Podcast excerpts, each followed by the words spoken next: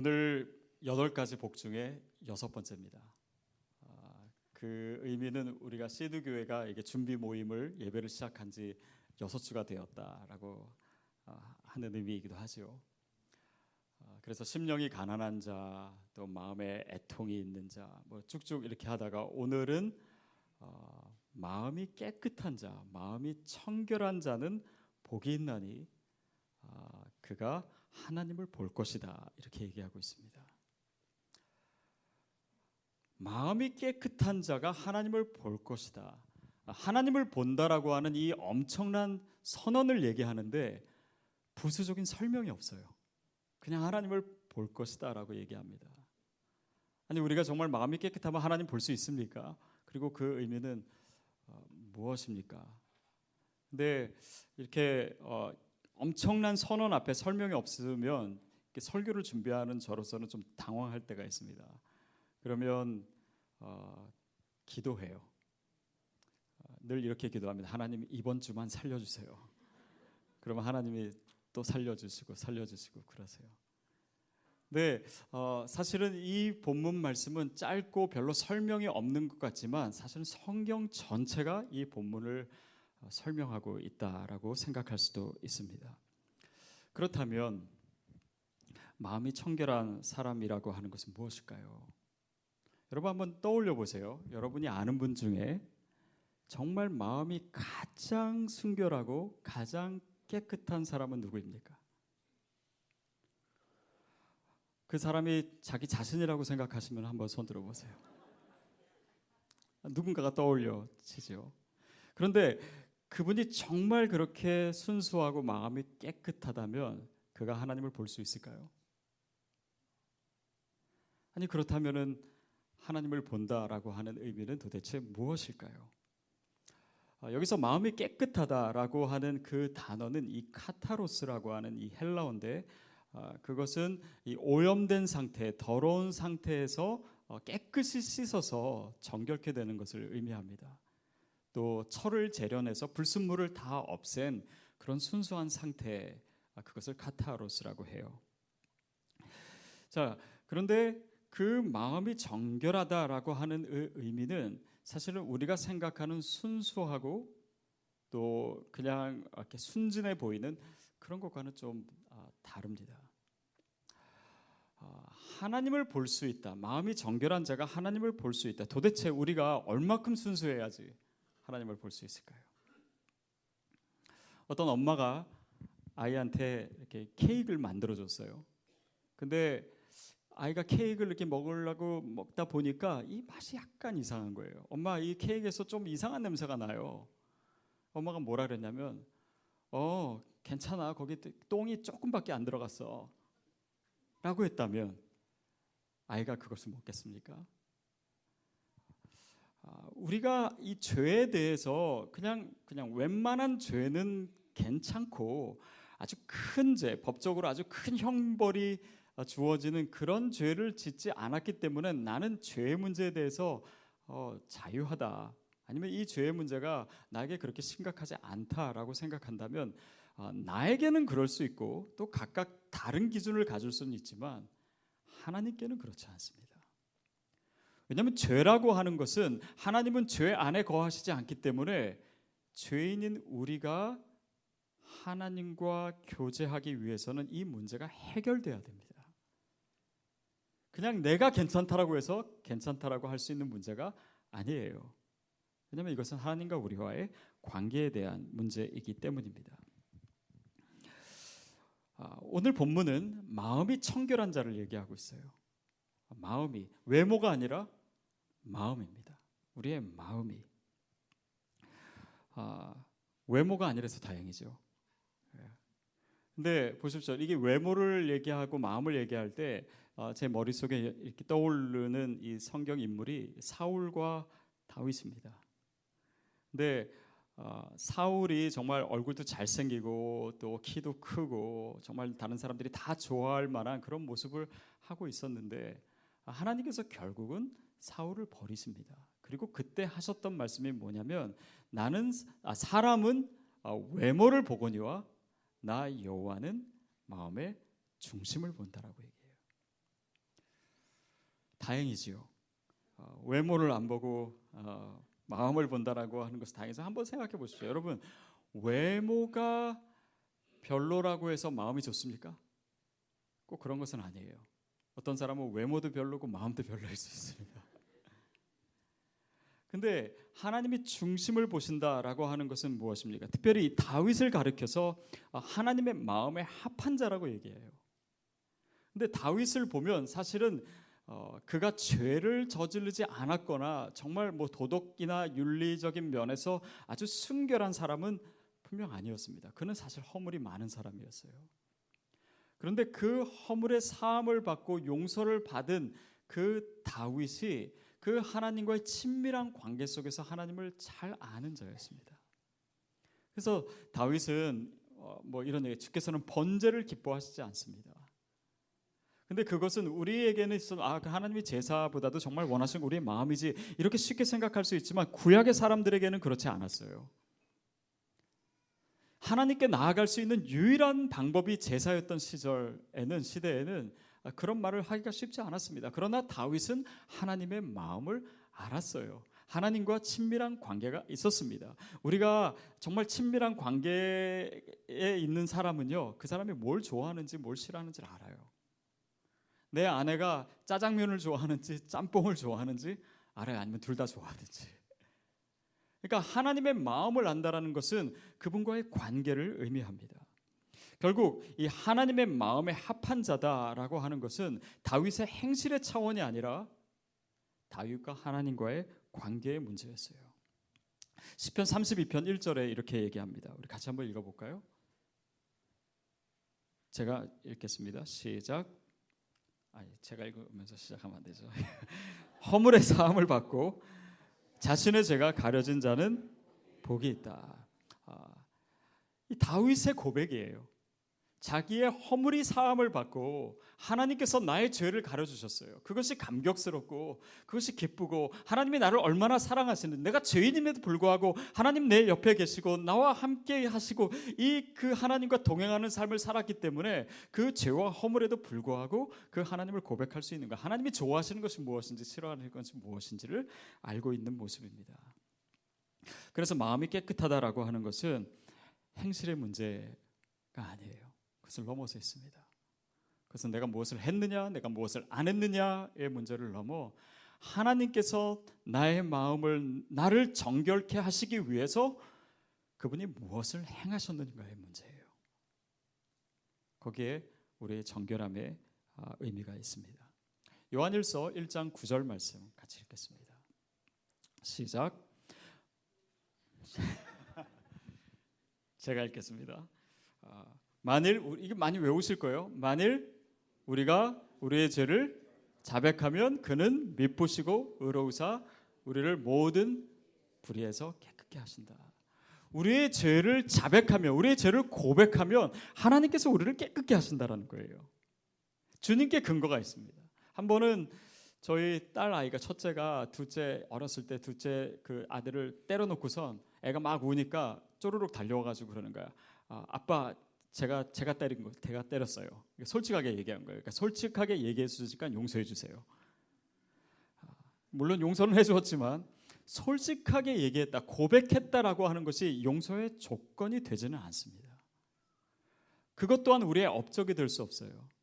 우리가 용서받았다, 우리가 깨끗하게 되었다라고 하는 것은 그것은 나에게 근거시 한 것이 아니라 하나님께 아, 근거한 것입니다. 어떤 분은 그렇게 생각할 거예요. 아, 목사님은 제가 얼마나 죄를 많이 지었는지, 얼마나 큰 죄를 지었는지 몰라서 그럽니다. 그래서 그 죄책감 가운데 계속 살고 있는 분이 있을 수 있어요. 여러분 예수님은요 바로 여러분이 생각하는 그 죄를 위해서 죽으셨습니다. 아까 제가 여러분 생각에 제일 순수한 분이 누구냐고 한번 생각해 보라 그랬잖아요. 저는 설교를 준비하면서 제가 떠올렸던 분은 제가 러시아에서 만났던 한 청년이었습니다. 한 아우리치 하면서 한 일주일 좀 넘게를 이렇게 같이 지냈는데 한 청년이 정말 유난히 얼굴이 맑고 순수하고 또 말수도 많지 않고 어, 정말 정말 아름다운 청년이다라고 느꼈던 그런 그 남자 청년이었습니다. 근데 어, 아우리치를 마칠 때쯤 어, 제가 선교사님께 들었는데 그 청년에 대해서 그 청년의 과거에 굉장히 아, 힘들고 어려운 일이 있더라고요. 그게 뭐냐면 자기 형이랑 싸우다가 그 형을 때렸는데 그 형이 죽은 거예요. 그리고 나서 이 형제는 자기 인생에 정말 극도의 절망감을 체험하고 어디로 가야 될지 무엇을 해야 될지 모르는 상황에서 선교사님을 만나서 예수님을 믿게 되고 지금은 그 교회에서 이렇게 선교사님을 도와주는 일을 하면서 살고 있더라고요. 그 형제도 예수님을 만났습니다. 그리고 그 마음에 하나님께서 용서와 치유를 저는 분명히 허락하셨다고 믿습니다. 그때 느낀 것은 여러분 우리의 삶에서 용서받지 못할 죄는 아무것도 없습니다. 그것이 내가 죄를 얼마나 잘 고백했느냐 아니면 나에게 근거한 것이 하나님께서 예수 그리스도를 보내셔서 우리 죄를 씻으셨기 때문에 우리가 정결케 되었다. 그것이 우리가 믿는 복음이에요. 그리고 바로 그 복음이 오늘 본문을 해석하고 있는 것입니다. 성경 전체가 해석하고 있다라는 것은 바로 그분의 은혜, 하나님의 은혜, 예수 그리스도를 통해서 오늘 우리가 정결케 되었다라고 하는 것을 얘기하는 것이에요. 여러분 하나님 우리를 정결케 하십니다. 다윗도 하나님께서 정결케 하셨습니다. 시편 51편 7절 말씀 함께 읽겠습니다. 우슬초로 나를 정결하게 하소서 내가 정하리이다. 나의 죄를 씻어 주소서 내가 눈보다 희리이다. 우슬초로 나를 정결케 하소서. 우슬초라고 하는 것은 어, 이 식물로 이렇게 그 제사를 드릴 때 그 희생 제물에 뿌리는 것입니다. 피를 이 우슬초로 묻혀서. 어, 근데 이 죄 지은 사람의 피를 묻히는 것이 아니라 양의 피를 묻혀서 뿌리는 거예요. 내 피가 아닙니다. 결국 하나님께서 나를 정결케 하시는 거예요. 하나님만이 나를 정결케 하실 수 있는 유일한 분입니다. 어떤 분은요, 죄를 지으면 헌금을 해요. 자그만 죄를 지으면 헌금 조금 하고 큰 죄를 지으면 헌금을 많이 하고. 여러분 그런다고 우리 죄의 문제가 해결되는 것은 아닙니다. 그 죄는 우리가 도무지 값을 치를 수 없는 하나님의 아들 예수 그리스도께서 하신 것이에요.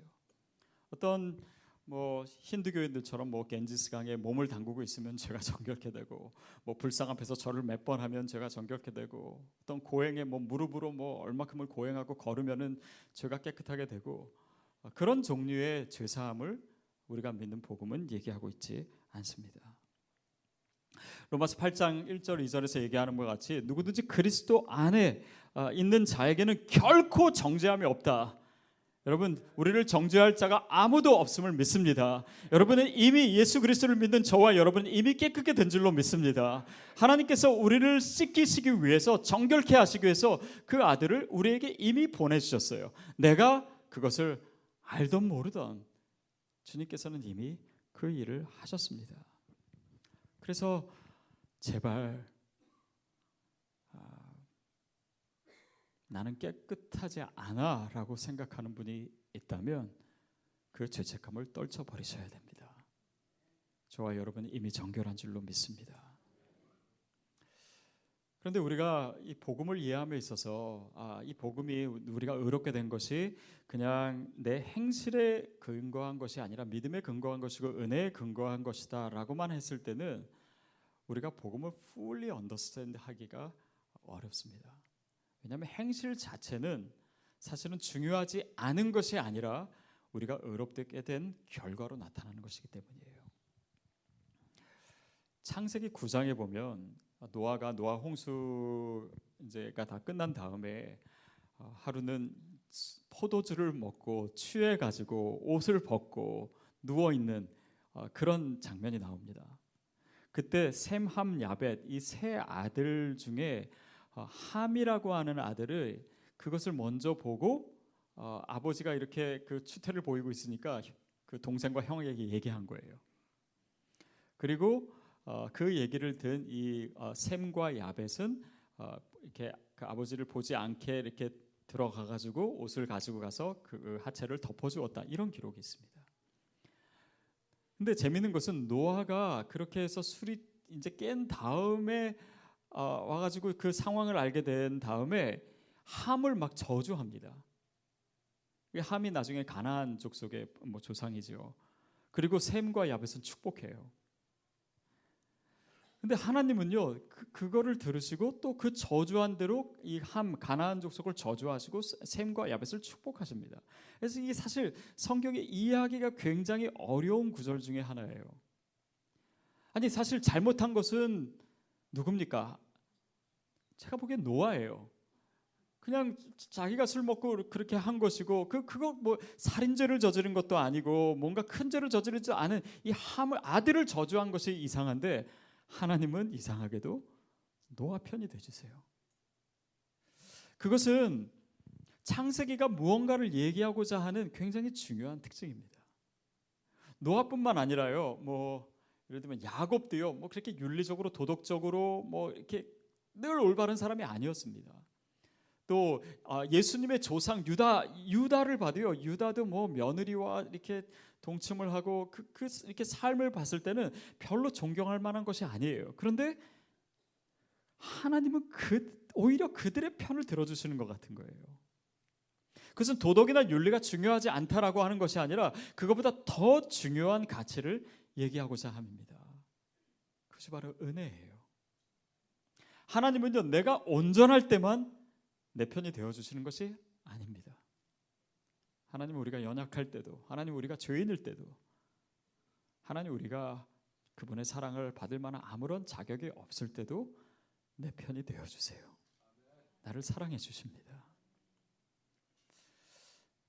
본문을 묵상하면서 제 과거를 한번 생각해 봤어요. 그래서 혹시 제가 뭘 잘못했는데 우리 어머니가 잘못된 나를 위해서 대신 나랑 뭐 싸운 내 친구네 엄마랑 싸워서 뭐 이런 예를 생각하려고 했던데 그런 예는 없고 어, 다른 그 일이 생각났어요. 뭐냐면 어, 제가 한 번 어렸을 때인데 동네에서 야구를 하고 있었는데 제 그 동네 친구랑 저랑 싸움이 붙은 거예요. 근데 막 싸우다가 제가 밀리니까 제 동생이 그걸 보고 달려와 가지고 그 친구 뒤에서 이렇게 팔을 딱 잡아서 움직이지 못하게 잡았습니다. 그러면서 저를 저를 향해서 형 때려. 그래서 제가 때려 가지고 어, 그렇게 싸운 적이 한 번 있어요. 그리고 돌아와서 이제 그 얘기를 어머니께 하는데 어떻게 보면 2대 1로 싸운 게 그렇게 정당한 것도 아니고 친구랑 싸우는 것이 뭐 칭찬받을 일이 아닌데 저희 어머니가 제 동생을 칭찬해 주셨어요. 잘했다고. 형제는 그렇게 하는 거라고. 제 편이 되주셨어요. 사랑하는 여러분, 여러분이 편 되어 줄 사람의 편이 되어 주시기를 바랍니다. 아내 편이 되어 주세요. 혹시 아내가 잘못했더라도. 저는 여러분이 누군가 싸우면 이제 여러분 편 들기로 했습니다. 하나님이 사랑하시는 방식이에요. 때로는 우리가 옳지 않을 때도 있어요. 그러나 우리가 그분의 자녀인 이상 예수 그리스도께서 우리를 위하여 죽으시고 내가 그분을 믿고 그의 자녀가 된 이상 그분이 우리를 의롭다라고 여기십니다. 내 편이 되어 주세요. 여러분 그렇게 무조건적인 하나님의 사랑을 경험한 사람은요 삶이 달라지게 되어 있습니다. 그 은혜가 우리를 변화시켜요. 그분이 내 안에 계시고 내가 그분 안에 계시면 그분이 나를 통치하시기 시작하세요.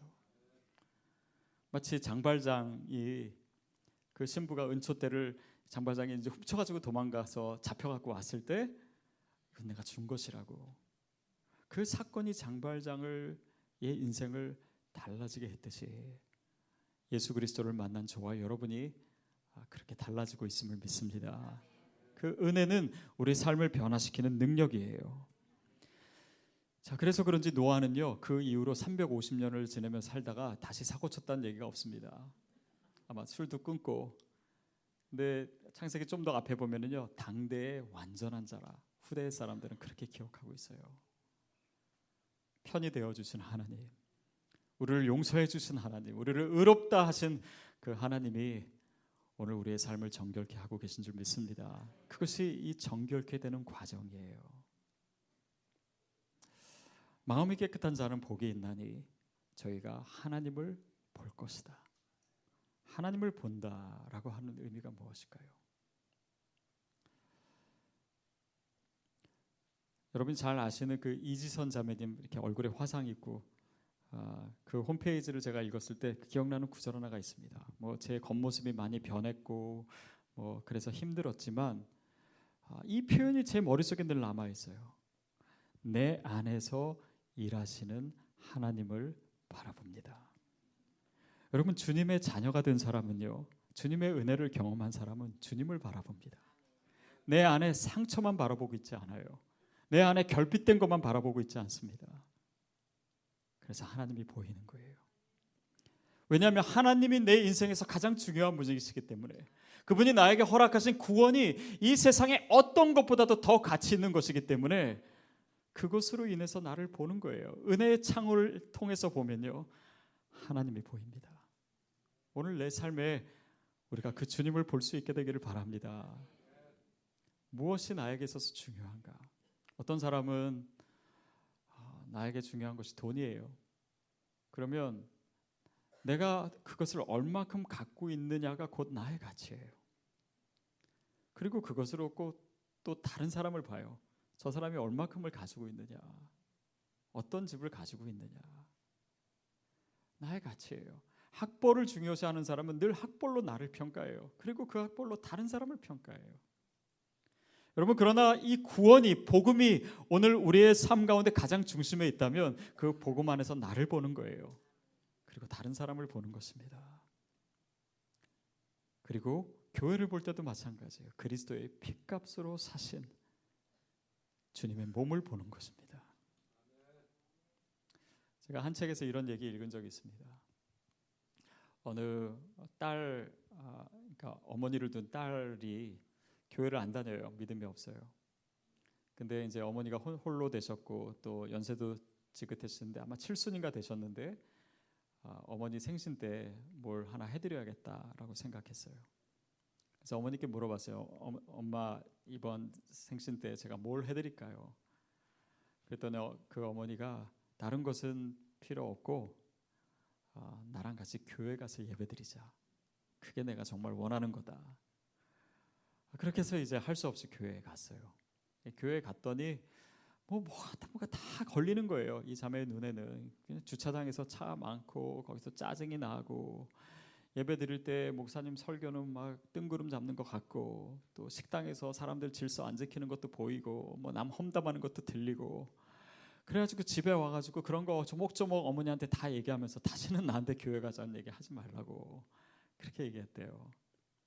그때 어머니가 뭐라고 했냐면 얘야 나는 평생 교회 다니면서 예수님만 보았는데 너는 딸랑 하루가 가지고 정말 많은 것을 봤구나 이렇게 얘기했대요. 여러분 무엇을 보느냐가 오늘 우리의 믿음이에요. 더 정확히는 무엇을 볼 수 있는가가 중요합니다. 여러분 내 안에서 하나님을 본다면요 나의 부족함, 나의 연약함, 나의 결핍함도 있지만 내 안에서 일하시는 하나님, 나를 온전케 하시는 하나님을 보게 될 줄로 믿습니다. 그렇기 때문에 내 자신에 대해서 절망하지 않아요. 내 안에 그리스도 안에서의 소망을 갖게 되는 것입니다. 다른 사람에게 대해서도 마찬가지예요. 내 남편에 대해서, 내 자녀에 대해서, 내 아내에 대해서도 물론 연약함과 부족함이 있지만 그 안에서 일하시는 하나님을 내가 보기 때문에 소망을 갖게 되는 것입니다. 그것을 의심치 않는 거예요. 교회도 마찬가지입니다. 아마 오늘 세이드 교회 처음 오신 분 중에는 이 교회를 다녀야겠다라고 생각하신 분도 있겠지만 어떤가 한번 보자라는 마음으로 오신 분도 있을 거예요. 보십시오. 뭐 뭐가 있습니까? 아무것도 없어요. 그리고 이것이 지금 우리의 모습이 온전케 된 시드 교회의 완전한 모습도 물론 아닙니다. 근데 우리가 그냥 사람을 보고 건물을 보고 의자를 본다면 교회를 볼 수가 없어요. 이 안에서 이 교회를 저와 여러분을 통해서 온전케 하시는 예수 그리스도를 봐야 됩니다. 그래서 우리가 교회 올 때 하나님을 볼 수 있게 되기를 축복합니다. 또 교회 올 때 정말 그리스도의 몸을 우리가 체험할 수 있기를 바랍니다. 하나님이 일하시는 것을 보는. 그것이 오늘 복음 안에서 발견된 자가 바라보는 하나님입니다. 자, 제가 다시 묻겠습니다. 여러분이 생각하기에 가장 청결한 사람이 누구입니까? 내 자신이어야 돼요. 왜냐하면 나의 죄를 깨닫을수록 내가 하나님 앞에서 이 구원의 근거와 이 용서의 근거가 나에게 있는 것이 아니라 전적으로 주어진 하나님께 있습니다. 라고 고백하는 자는 가장 청결한 하나님께서 깨끗하게 하신 주님의 자녀입니다. 그 청결한 사람으로 날마다 내 안에서 행하시는 내 안에서 일하시는 또 다른 사람 가운데서 특별히 우리 교회 안에서 일하시는 그 하나님을 날마다 바라보는 저와 여러분 되기를 축복합니다. 같이 기도하겠습니다.